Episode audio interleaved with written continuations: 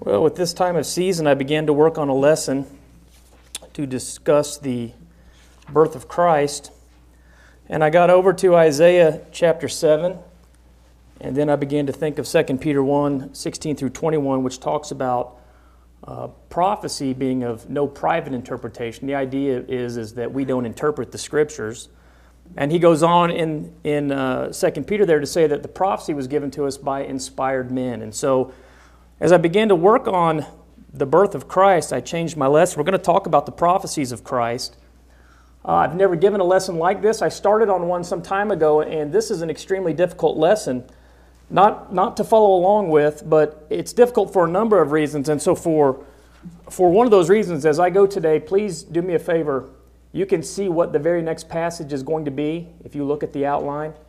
And what we're going to do is, is we're going to begin to look at the prophecies and then the fulfillment as we, as we think about Christ. Uh, there have been a lot of people, not only today, but also in the past, who neither believe in Christ nor do they believe in the claims that the prophecies of the Old Testament confirm that Jesus Christ was, in fact, our Lord and Savior, that He was the Messiah.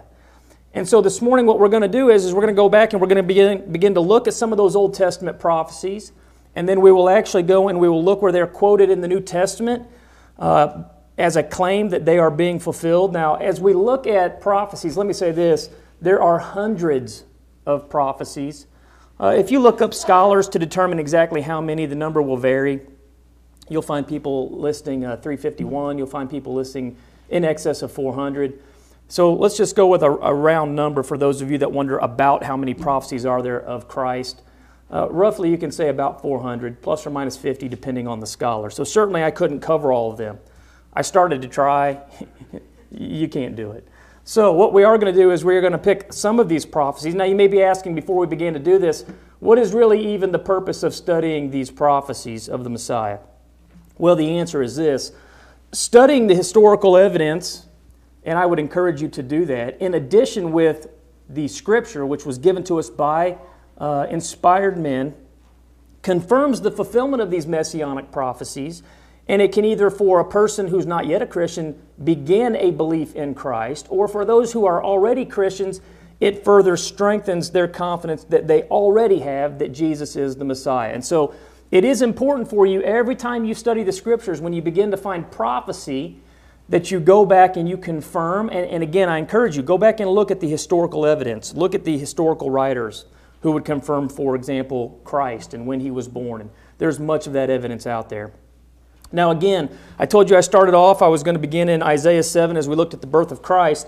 And certainly we need to start there. Now, let me say this, and I'm going to try to, I am, I'm going to try not to add verses on the fly.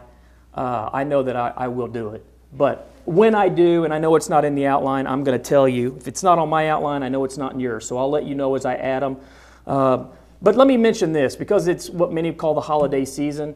Uh, it's Christmas time. I probably should do another lesson on this, but if you go back, you will find that nowhere in the first century church, uh, nowhere amongst early Christians did anybody celebrate a religious holiday called Christmas or the birth of Christ. Jesus was not born on December 25th. Uh, the scriptures don't tell us when he was born. Actually, the clues take us to a totally different season. Uh, that was a Catholic holiday, same as Easter. Uh, and so, the religious tradition that many have today, talking about Christ Mass or the Mass, in which they celebrate Christ's birth, uh, that's nowhere to be found in Scripture.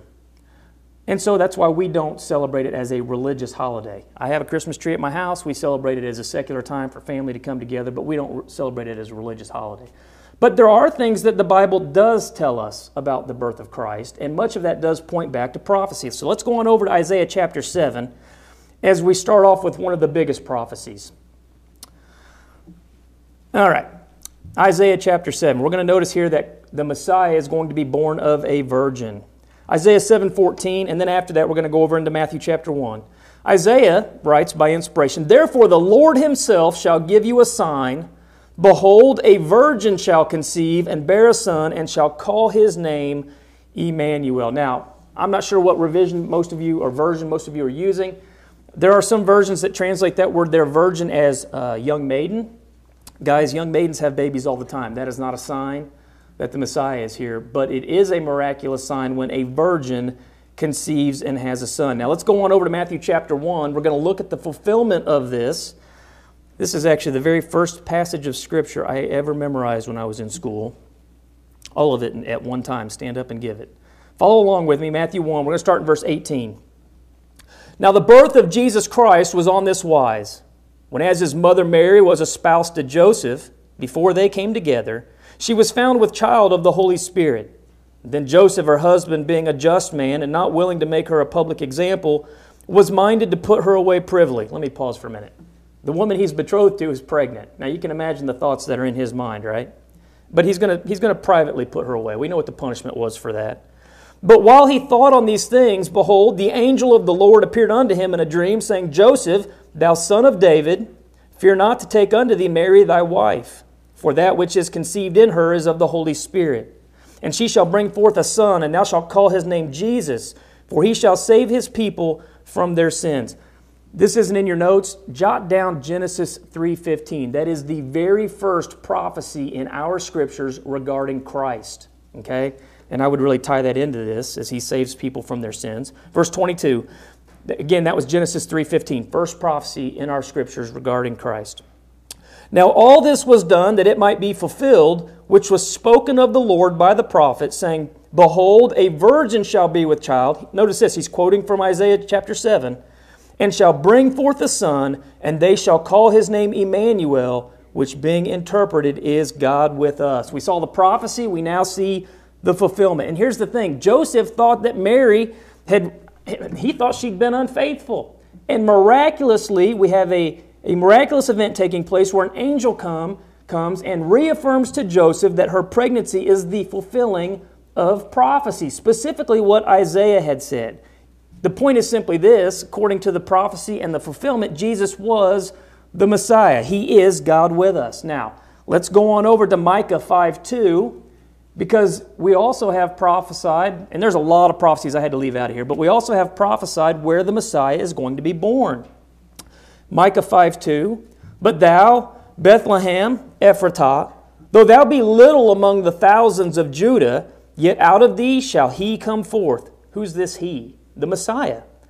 Unto me that is to be ruler in Israel, whose goings forth have been from, old, from of old, from everlasting. All right, now let's head on over to Matthew chapter 2. I know this is a lot of page turning, but it's the only way to look at the prophecy and then confirm the fulfillment as we show that Christ was in fact the Messiah. Matthew chapter 2, starting in verse 1. Now, when Jesus was born in Bethlehem of Judea, where was Jesus born? Bethlehem. Where would the Messiah be prophesied to be born? There in Bethlehem. When Jesus was born in Bethlehem of Judea in the days of Herod the king, behold, there came wise men from the east to Jerusalem. Let me, let me make a real quick sidetrack. How many of you guys shake your head? How many of you guys know the tradition of how many wise men there were?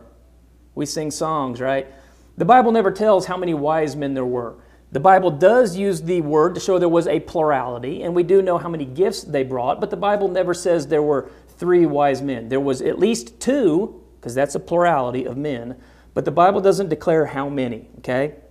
So here's what we know so far. Not only did Jesus meet the requirement of the virgin birth, he also meets the requirement of the prophesied like location uh, where the Messiah was going to be born. Now, let's go on over to 2 Samuel chapter 7.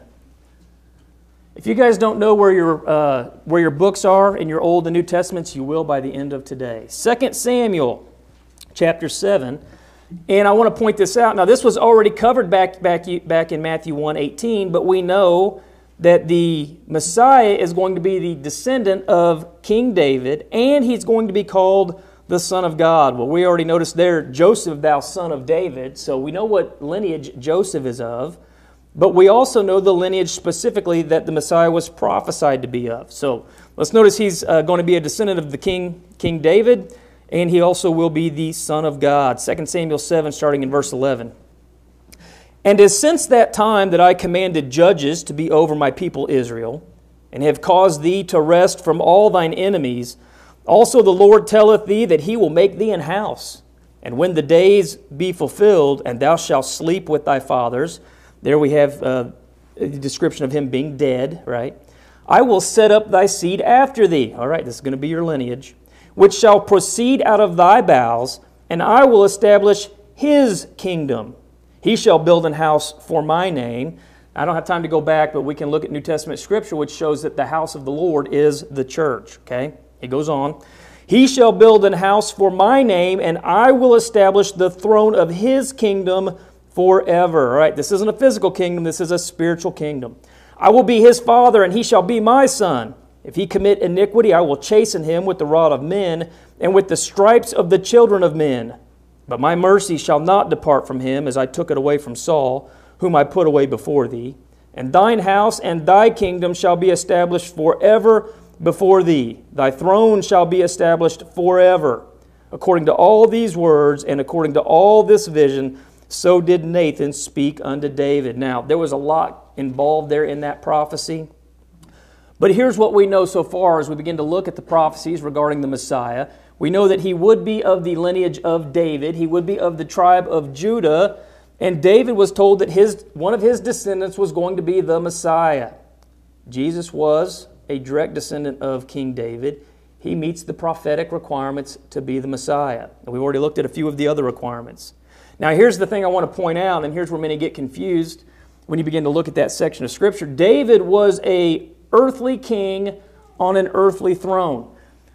Again, I can't go back and spend time on it. You remember the kind of king that the Jews were looking for, right? They were expecting an earthly king from their Messiah, and they still are, on an earthly throne, and many of them still waiting for an earthly kingdom. Often, many of them have this idea of the premillennial reign. Again, it's another topic to go into. David was an earthly king on an earthly throne, but he's being told here his descendant, the Messiah, is going to be a spiritual king on a spiritual everlasting throne, and he would be the Son of God. Notice Psalms 2, verses 6 and 7. Hopefully, you guys are using your outlines and following along. I know this is a lot, but I'm trying to lay it out in a very logical way. Notice another prophecy. Yet have I set my king upon my holy hill of Zion. Anytime you see that word Zion, you know that's Jerusalem. And I know that many of these passages you're all familiar with since we're all reading through the Bible in a year, but we've laid it out this way to make it simple. Now notice he says, I will declare, I will declare the decree.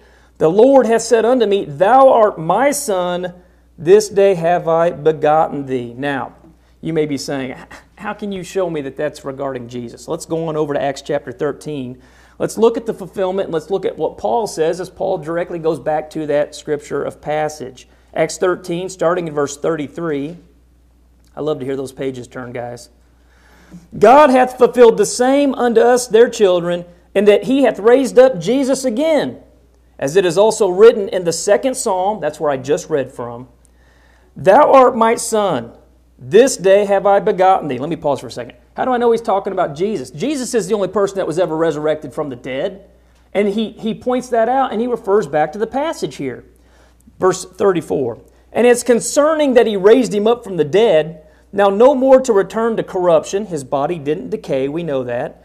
He said, On this wise, I will give you the sure mercies of David.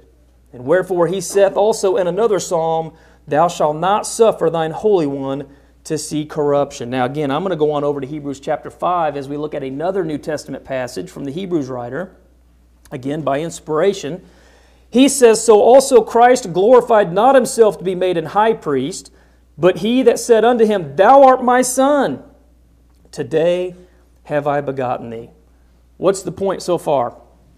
Well, Jesus is the fulfillment of the prophecies to be the Son of God to be the high priest and king on a spiritual throne.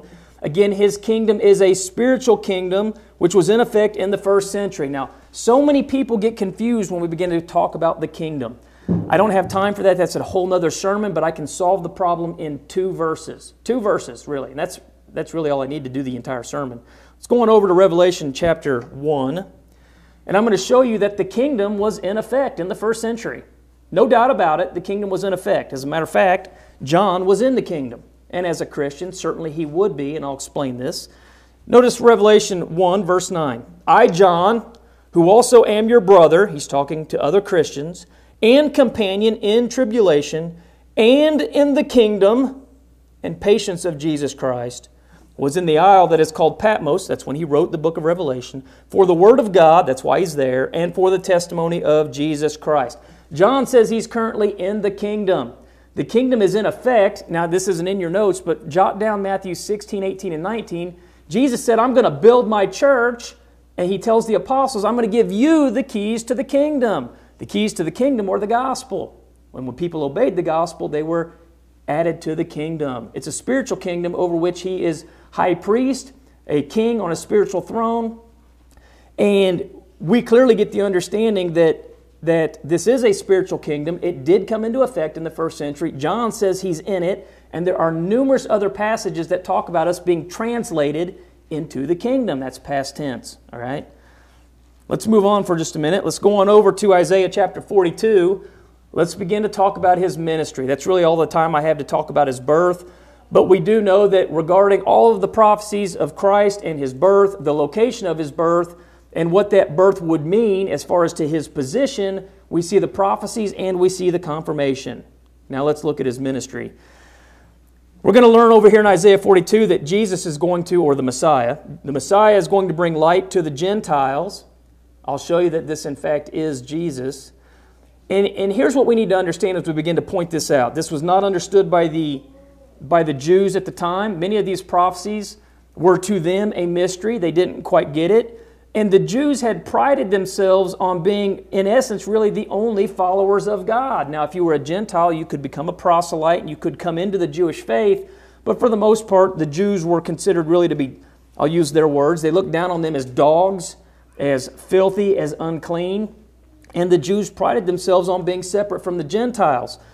But here's what was going to happen there was going to be a Messiah who would come, and that Messiah was going to bridge the divide between the Jew and the Gentile. And in effect, the gospel, what would bridge the divide, would take the two and merge them into one authorized body under Christ, which would be the only ordained body, and that would be the church. Now, notice Isaiah 42, starting in verse 1. Behold, my servant, whom I uphold, mine elect, in whom my soul delighteth. I have put my spirit upon him, right? He's inspired. He shall bring forth judgment to the Gentiles he shall not cry, nor lift up, nor cause his voice to be heard in the street. A bruised reed shall he not break, and the smoking flax shall he not quench. He shall bring forth judgment unto truth. Uh, write down John 17, 17. What is truth? Well, his word is truth. Let me keep going. He shall not fail, nor be discouraged, till he have set judgment in the earth. Let me pause for again. How is judgment going to take place in the earth? Every man will be judged according to his word John 12, 48. Write that down in your notes. That's not in my notes. I'm just giving it to you on the fly so it helps you make sense here. Till he have set judgment in the earth, and the isles shall wait for his law. What law will that be? Well, that's going to be our New Testament law. That's why we don't follow the old law. None of us are going to sacrifice a bull today, right? We don't live under the Old Testament.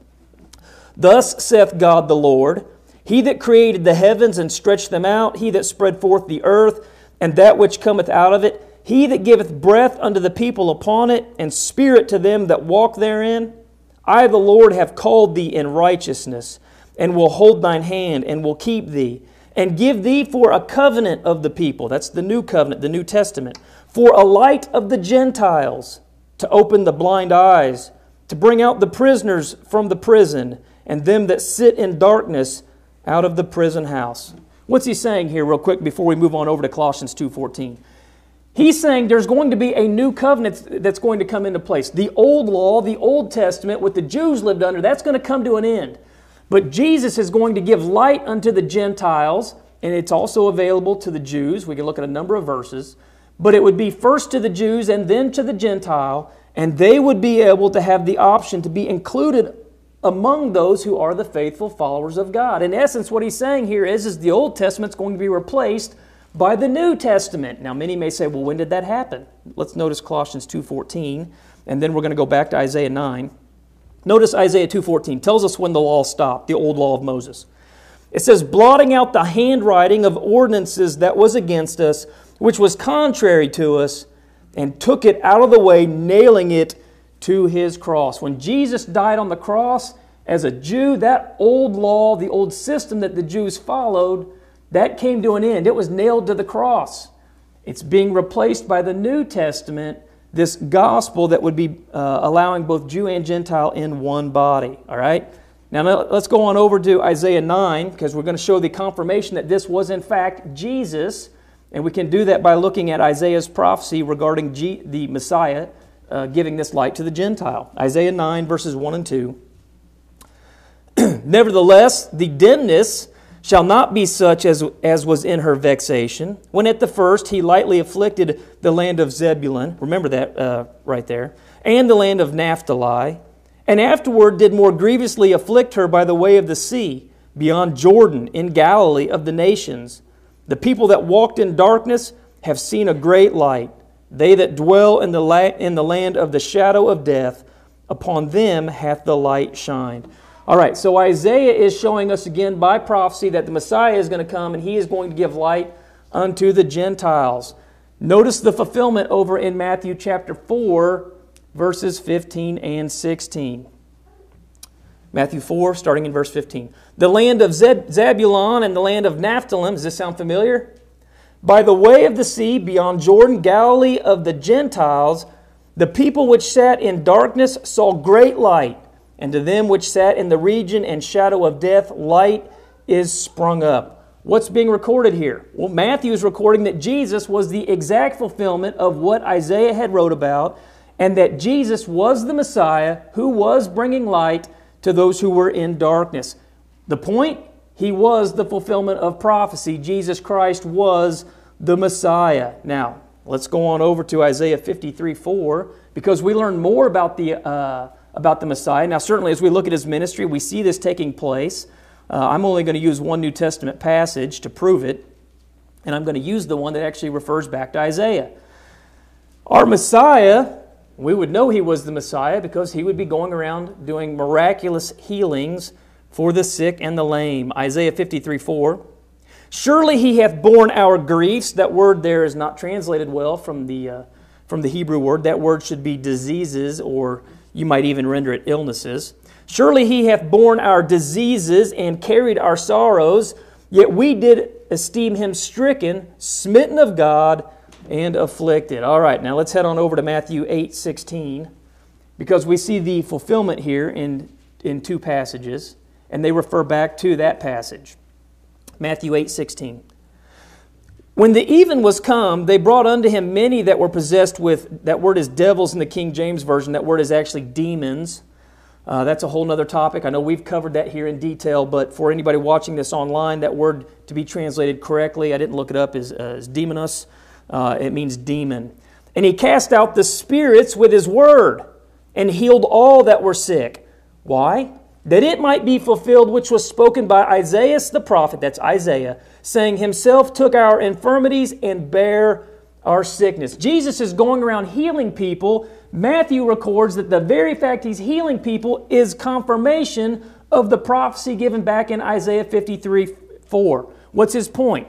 Jesus Christ is the Messiah that was prophesied by Isaiah. You literally see it taking place right here in front of your eyes. Now, let's go on over to Isaiah 61. Guys, there's so many prophecies. and You'll notice that we're, we see a lot in Isaiah, a lot in the Psalms, uh, but there's prophecies all throughout our New Testament. And there's just so many. I wish we could cover them all. Let's, let's again focus in on the fact that the Messiah is going to be the one preaching the gospel and deliverance in the acceptable year of the Lord. And I phrase it that way because there's no mistake who's doing this based on the New Testament and Old Testament teaching. Isaiah 61, 1 and 2. The Spirit of the Lord God is upon me, because the Lord hath anointed me to preach good tidings unto the meek. He hath sent me to bind up the brokenhearted, to, to proclaim liberty to the captives, and the opening of the prison to them that are bound, to proclaim the acceptable year of the Lord and the day of vengeance of our God to comfort all that mourn. Now, let's go back and look at the fulfillment of this. Let's look at the words of Christ over in Luke 4, verses 18 and 19. Spirit, notice what he says The Spirit of the Lord is upon me, because he hath anointed me to preach the gospel to the poor. He hath sent me to heal the brokenhearted. They had seen the miraculous events, events taking place, guys. There was no question. This is not sleight of hand, as some try to say. To preach deliverance to the captives and recovering of sight to the blind, to set at liberty them that are bruised, to preach the acceptable year of the Lord. Now, Jesus right there is showing anybody in the audience who knew their scriptures yeah, the Messiah is coming. You guys all know the prophecy back here from Isaiah. You are literally seeing this prophecy being fulfilled in front of your eyes. I am, in fact, the Messiah. Now, some would say, well, that's pretty easy to claim. Anybody can claim that they're the Messiah and then go back and try to fulfill these prophecies. Well, I'm going to show you there's a couple of prophecies regarding Christ that he couldn't have fulfilled. Uh, they had to be done by other people to be fulfilled, and yet they still uh, were fulfilled regarding our Christ. Let's go on over to Deuteronomy 18. Deuteronomy 18, 18 through 19. This is a passage I think all of you are familiar with.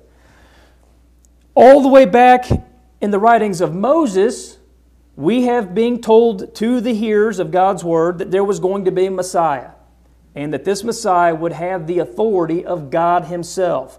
We know because that is because He is God uh, in the flesh. Now, Deuteronomy 18, 18 through 19. Follow along with me.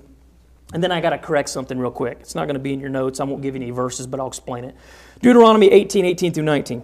And I will raise them up a prophet from among their brethren, like unto thee, and I will put my words in his mouth, and he shall speak unto them all that I shall command him.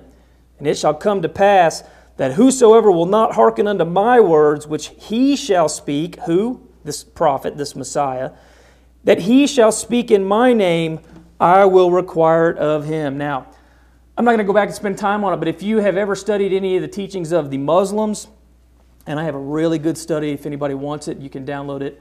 Uh, the Muslims claim that this right here, this prophet is Muhammad. Guys, this is not Muhammad. You'll realize that this prophet was going to be raised up from among their brethren.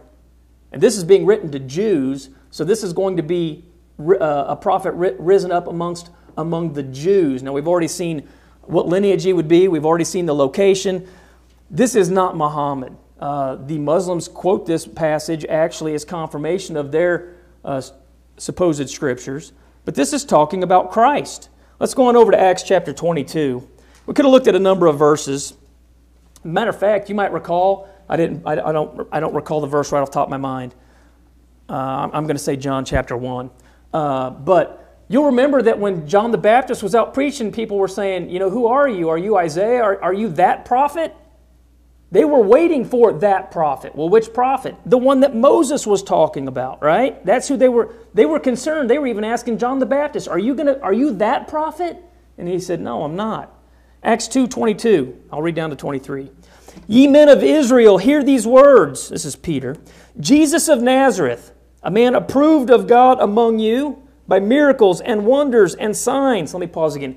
Nicodemus had this figured out over in John chapter 3. He said, We know you're a man of God because nobody can do these things if God weren't with him. Right? They knew that this man was of God. He says, Which God did by him in the midst of you, as ye yourselves also know. Him being delivered by the determinate counsel and foreknowledge of God, ye have taken, and by wicked hands have crucified and slain. What's he saying? Moses said there was going to be a prophet. Jesus Christ was this prophet that we've been waiting on. He is the Messiah. You could literally see the miraculous being done in front of your eyes, and yet you have taken him and you've killed him. And you guys recall in that sermon there, they were pricked in their hearts. And they said, Men and brethren, what shall we do? And he then goes on to tell them. Let's move on over to Isaiah chapter 53, look at verse 9. What do we know about this Messiah? And I'm going to tell you right now, this discounts me. He was going to be without sin. And guys, he had to be. The Messiah had to be without sin. How could he be the perfect sacrifice for our sins if he himself had sin?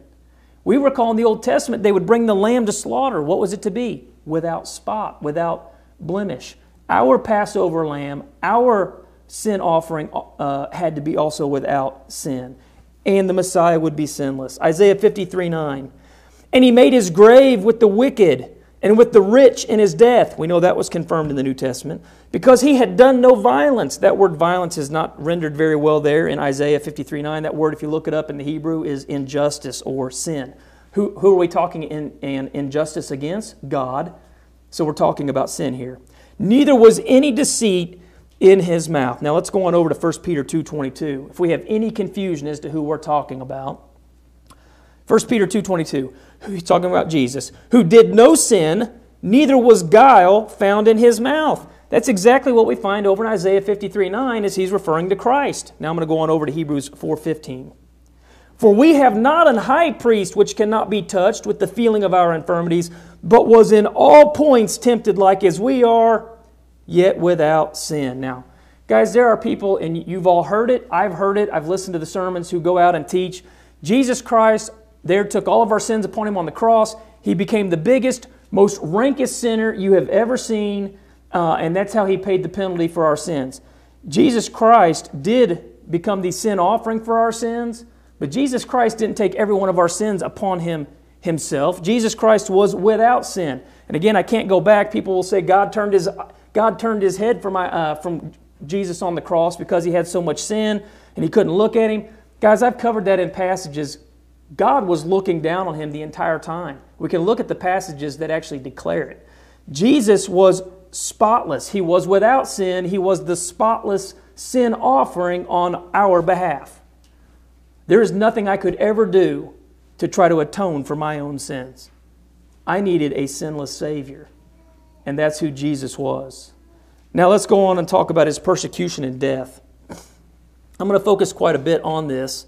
And I do want you to realize as we go through this, some of these prophecies, because people have tried to say Jesus was the biggest traitor of all time, miracles were sleight of hand. He basically did everything to show that he was the Messiah by intentionally fulfilling prophecies, but many of these prophecies were done out of his control. Let's notice that the Messiah would be hated without a cause. Psalm 69 4. They that hate me without a cause are more than the hairs of mine head, and they that would destroy me, being mine enemies wrongfully, are mighty. Then I restored that which I took not away. Let's go on over to John 15. John 15. And we're going to look at verse 25 as we see the fulfillment here.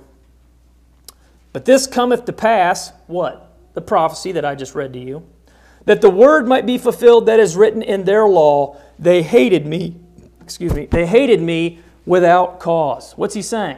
That prophecy in Psalms 69 is referring directly to me, the Messiah. Okay, that's what I'm talking about. I'm the Messiah. You literally see the prophecy being fulfilled in front of your eyes.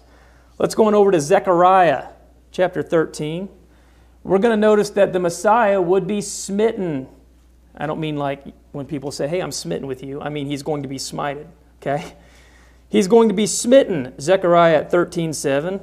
Awake, O sword, against my shepherd and against the man that is my fellow, saith the Lord of hosts. Smite the shepherd, and the sheep shall be scattered, and I will turn mine hand upon the little ones. Now let's go on over to Matthew 26 because we see the confirmation of this prophecy. Notice what Jesus says in Matthew 26 31. I love to hear the pages turn, guys. Maybe we will actually read the entire Bible today. then saith Jesus unto them, All ye shall be offended because of me this night, for it is written, I will smite the shepherd, and the sheep of the flock shall be scattered abroad. What's Jesus saying? For all of you here who know the prophecy there in Zechariah, you're seeing it fulfilled right before your eyes. I am, in fact, the Messiah. Mark 14, 27. Again, Jesus makes it clear he's the Messiah. And Jesus saith unto them, And ye shall be offended because of me this night, for it is written, I will smite the shepherd, and the sheep shall be scattered. Jesus Christ is saying very clearly for anybody who's willing to listen, and they've already seen the miraculous acts, uh, they should have known at this point. But in case they had missed it, he's saying, I'm the Messiah. Right here in front of your eyes. Let's notice he would be humiliated and killed over in Isaiah chapter 53. Isaiah 53. And this is exactly how we know where the Ethiopian eunuch uh, was reading there in Acts chapter 8. So we're going to go to Acts chapter 8 after Isaiah 53. Isaiah 53, 7 and 8, talking about our Lord and Savior. And we sometimes read this prior to the Lord's Supper. He was oppressed and he was afflicted, and yet he opened not his mouth. He is brought as a lamb to the slaughter. Remember, I told you he is our perfect, spotless lamb. He's the sin offering. And as a sheep before her shears is dumb, and so he openeth not his mouth. He was taken from prison and from judgment, and who shall declare his generation? For he was cut off out of the land of the living, for not because of anything he did, for the transgression of my people was he stricken. Now, you may say, well, that's a good prophecy from Isaiah regarding what would happen to the Messiah. How do we know that this was Jesus? It's going over to Acts chapter 8, verse 32. Most of you are all familiar with all the passages I'm using. I'm just laying them out in a way to make sense. This is the account there with Philip the evangelist. It's is not Philip the apostle. Philip the evangelist, as he comes up to the uh, chariot there with the Ethiopian eunuch, and he hears him reading. The place of the scripture, and this is Acts 8 32 and 33, the place of the scripture which he read was this. So he's reading from Isaiah 53. He was led as a sheep to the slaughter, and like a lamb dumb before his shears, so opened he not his mouth. In his humiliation, his judgment was taken away, and who shall declare his generation? For his life is taken from the earth. In verse 34, I'm not going to read it, but the Ethiopian eunuch asks to Philip the evangelist, he says, Who's the writer writing about? Is this about himself or is this about somebody else? Verse 35, he begins to preach unto him Jesus. Why was he preaching unto him Jesus? Isaiah 53, talking about our Messiah, was in fact talking about Jesus Christ, who was in fact the Messiah. And he would be humiliated and killed. Part of that process going over to Psalms 41 9 was he was going to be betrayed by a friend. How many of you guys have ever had a friend betray you? It really hurts, but and not only were they told it was going to happen, the prophecies make it clear. Psalm 41 9, Yea, mine own familiar friend, in whom I trusted, which did eat of my bread, hath lifted up his heel against me. Let's notice John 13 18. We have the prophecy being fulfilled here. Jesus says, I speak not of you all. I know whom I have chosen, but that the scripture may be fulfilled He that eateth bread with me hath lifted up his heel against me. What's he saying? For all of you guys who know the Jewish prophecies regarding the betrayal of the Messiah, I am the Messiah, and the one who is here eating this bread with me will be the one who is going to betray me. Going over to Zechariah 11, we actually see why he betrayed him. He sold him out for money, specifically 30 pieces of silver. And guys, I want you to remember this. this our, our scriptures were written by over 40 men, 40 different men writing by inspiration. There is no way that 40 uninspired men could write the different books we have in our Bible and have all of them be in unison. There's no way that somebody could actually write uh, books in such a way that they all line up, right? Guys, I make mistakes all the time. And there is no way that our inspired scriptures could have been written by uninspired men. Notice the amount he was sold out for Zechariah 11 12. And I said unto them, If you think good, give me my price, and if not, forbear. So they weighed for my price 30 pieces of silver. How in the world did he know the exact amount? Well, he's writing by inspiration. And we then see where Matthew records in Matthew 27 9, and he's going to refer back to Zechariah then was fulfilled that which was spoken by Jeremy the prophet. It's recorded in a couple spots, saying, And they took 30 pieces of silver, the price of him that was valued, whom they of the children of Israel did value. What's he saying? The Messiah who would be betrayed for 30 pieces of silver was, in fact, Jesus Christ, who was the Messiah, who was betrayed for, guess what? 30 pieces of silver. He was the Messiah. Now let's go on over to Psalms 22 18. I'm making pretty good time here. Psalms 22 18, we're going to look at the uh, fact that they were going to part his, his garments and cast lots. Psalms 22 18. They part my garments among them and cast lots upon my vesture. I'm not going to go back and, and spend much time on it, but the reason they were casting lots is uh, they, didn't, they didn't want to part the inner the inner clothing. It was uh, it would have been very expensive clothing or expensive to make or delicate to make, and so they didn't want to rip it. The outer garments were less were less uh, expensive. They could tear those up and, and use them, but the inner ones they didn't want to tear those apart, and so they cast lots so somebody could get the entire vesture. Matthew records over in Matthew 27 35.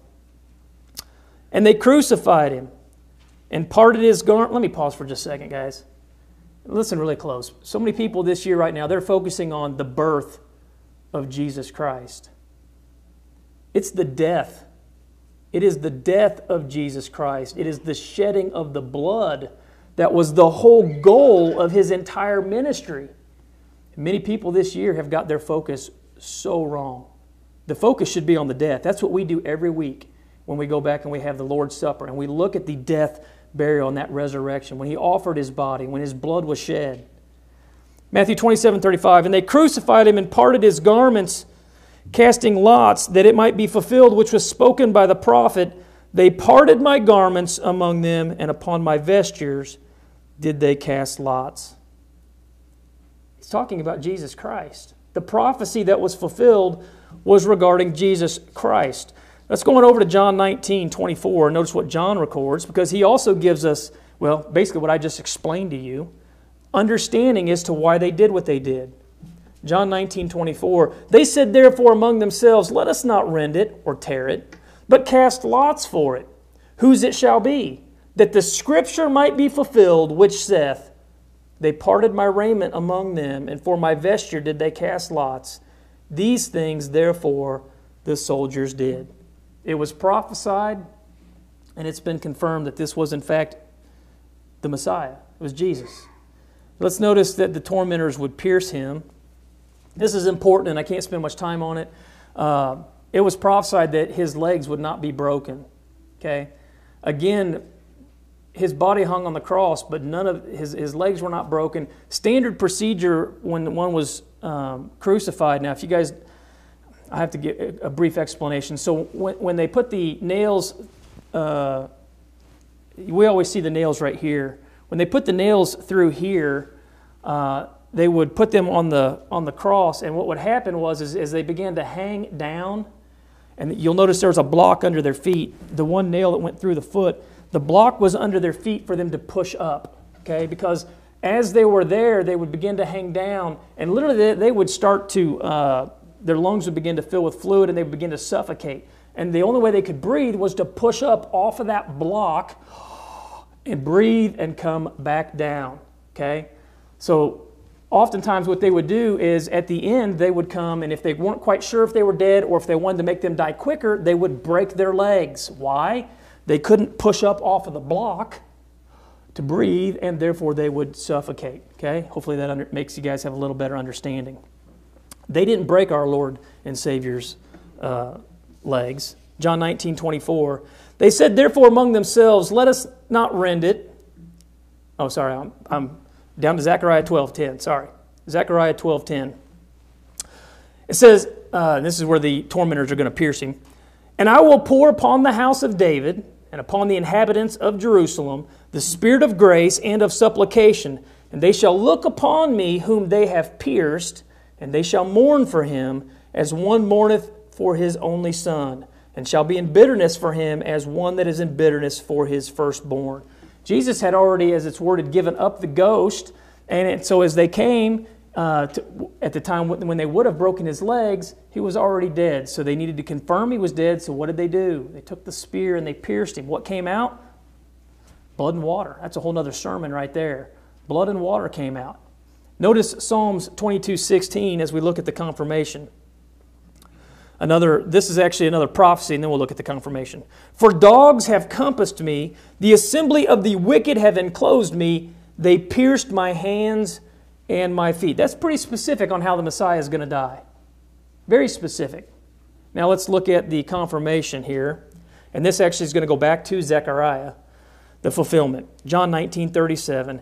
And again, another scripture saith, which one? Zechariah. They shall look on him whom they pierced. All right, Jesus was the Messiah, the one that you see that was up on the cross, the one that they pierced his hands and his feet, the one that they, they pierced up into the side.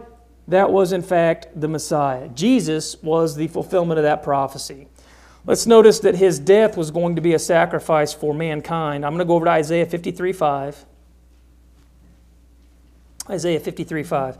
But he was wounded for our transgressions, right? This is for us. It's nothing that he did. He was bruised for our iniquities, and the chastisement of our peace was upon him, and with his stripes we are healed. Going over to 1 Peter 2.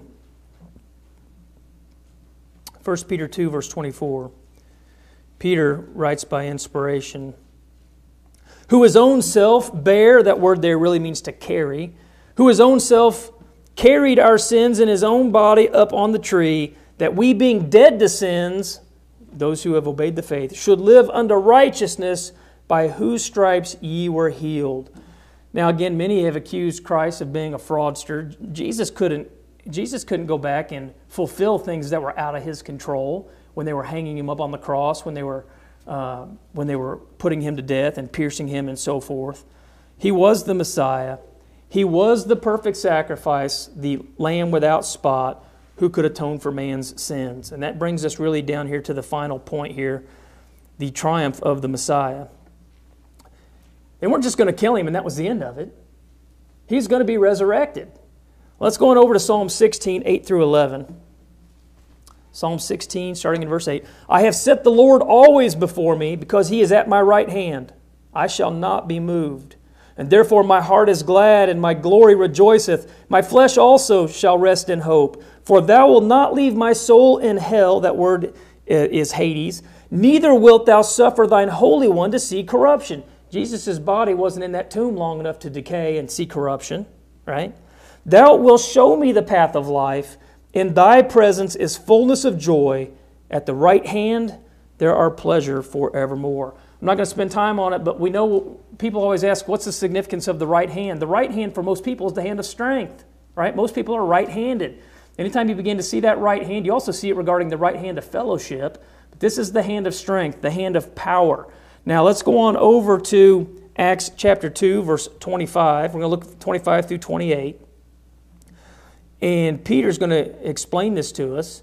Because many, and we also have uh, some other prophecies that tie into this, but many get confused as to this being played out. Peter worried about those in the crowd. He's explaining that Jesus was the Messiah.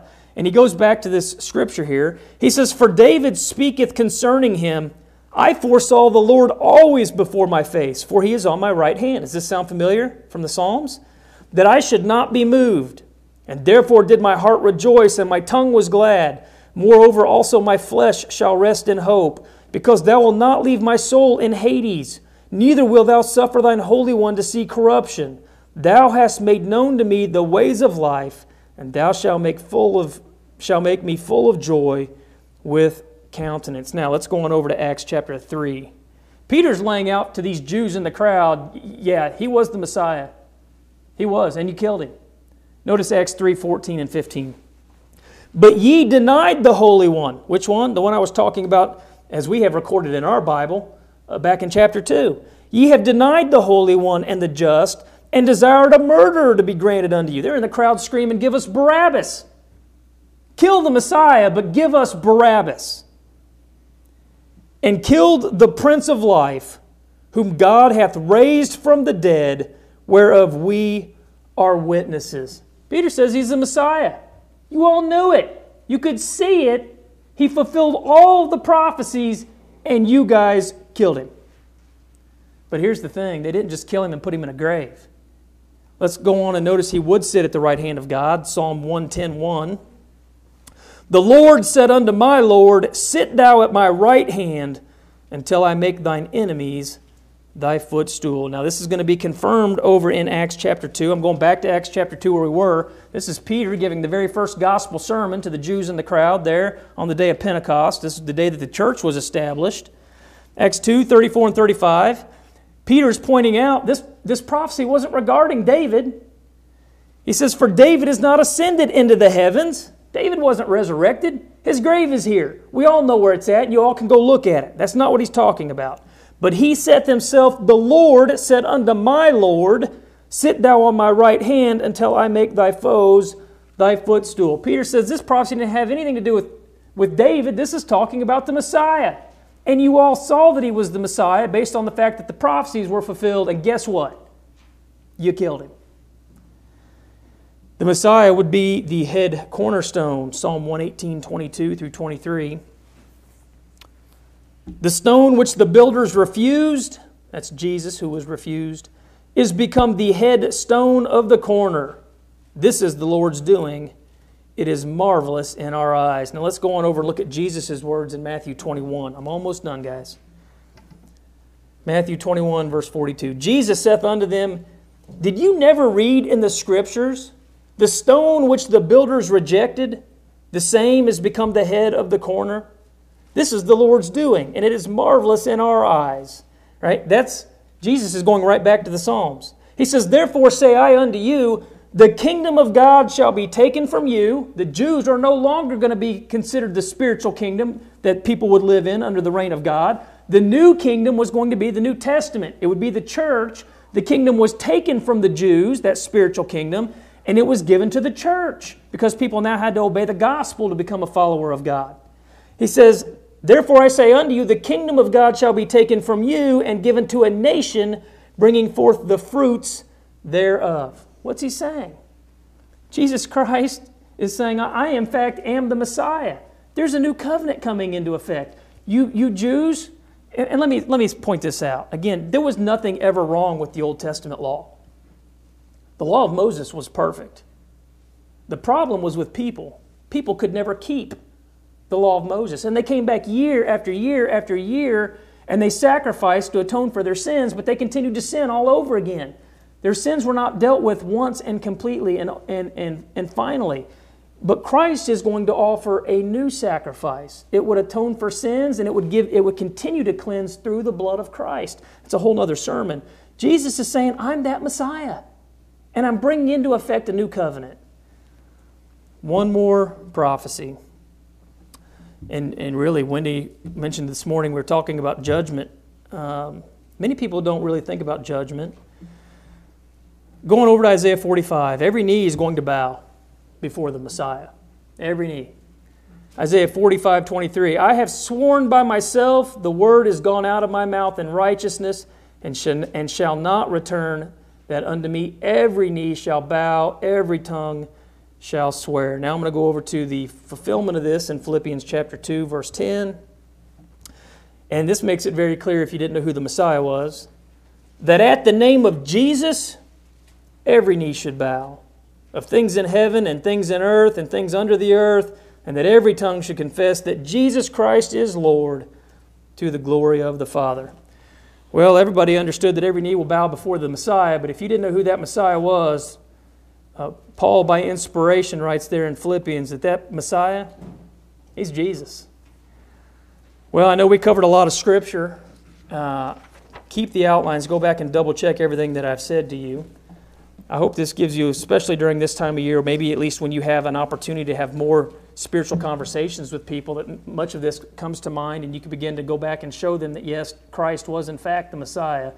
Now, as I draw this to a close, my concern would be for anybody here here or anybody watching this who has not obeyed the gospel. We've already talked about the Old Testament coming to an end, the New Testament coming into effect. The New Testament is very simple to understand. You can look at all the conversion accounts, and here's how easy it is to become a Christian. Somebody needs to teach you the Word of God, or you need to go back and learn it. That's how faith comes by hearing Romans 10 17.